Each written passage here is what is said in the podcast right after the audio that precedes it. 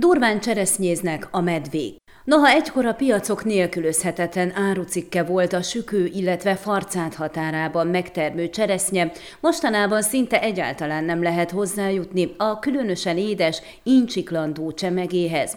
A két említett településre érkezve hamar választ is kaptunk a miértre. A gondokat az elszaporodott medvepopuláció okozza. Először sükő határába mentünk, ahol számos összetört cseresznyefát látunk. Egy gazda meg is szólít, hogy egyenek cseresznyét, hiszen úgysem az emberek szedik le a nagyját, hanem a medvék.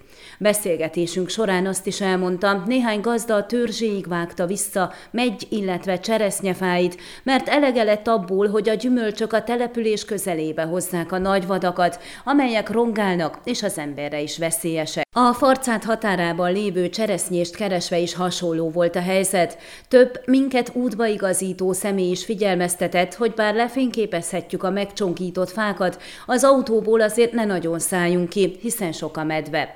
Végül a helyszínen találkoztunk Bándi Ferenccel és Sándor Józseffel, akik épp igyekeztek betakarítani némi gyümölcsöt földjeikről.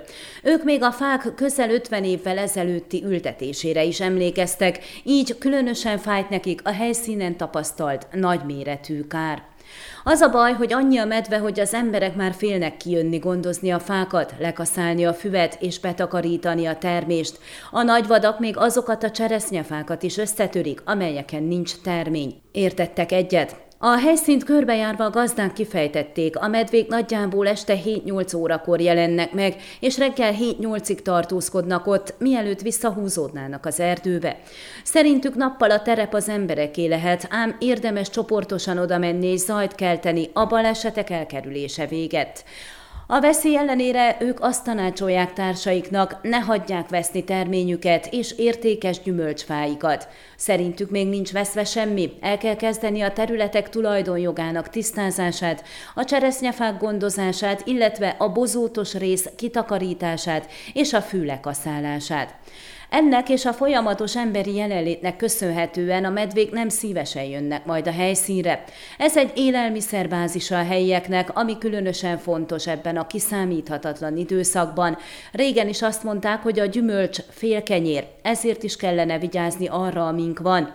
Higgyék el, csak akarat kérdése a helyzet rendezése, nem történtek visszafordíthatatlan károk, fogalmazott Bándi bátorítóan. Zsombori Levente a két említett falut magába foglaló felsőboldog falva polgármestere közölte, tudatában van a problémának, és őt is elkeseríti a helyzet. Most arra már mindennapos gondokat jelentenek a nagyvadak a községben, hiszen a gyümölcsfák megrongálása mellett a gazdák jószágaira is rendszerint rátámadnak.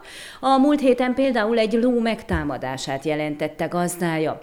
Az ügyben folyamatosan egyeztetnek a nagyküküllő vadász és sporthorgász egyesülettel, de nehéz felvenni a versenyt a túlszaporodott medve populációval, a szigorú szigorú törvénykezés miatt. Marmuriano Bíró Leonárd, a Vadász Egyesület igazgatója közölte, tudják, hogy az érésben lévő cseresznye nagyobb távolságról is vonzza a medvéket, hiszen megfigyelték, hogy számos idegen példány is megjelent a sükő és farcát közti gyümölcsösben. Ők mindenképp segíteni szeretnének a gazdáknak, ám meg kell várniuk, amíg a hivatalos közlönyben is megjelenik a parlament által múlt héten ismét megszavazott törvény, amely a települések külterületein is lehetővé teszi a kilövést. Utóbbi röviden azt jelenti, hogy egy bizottsággal konzultálva a helyi polgármester dönt a problémás egyedek kezeléséről.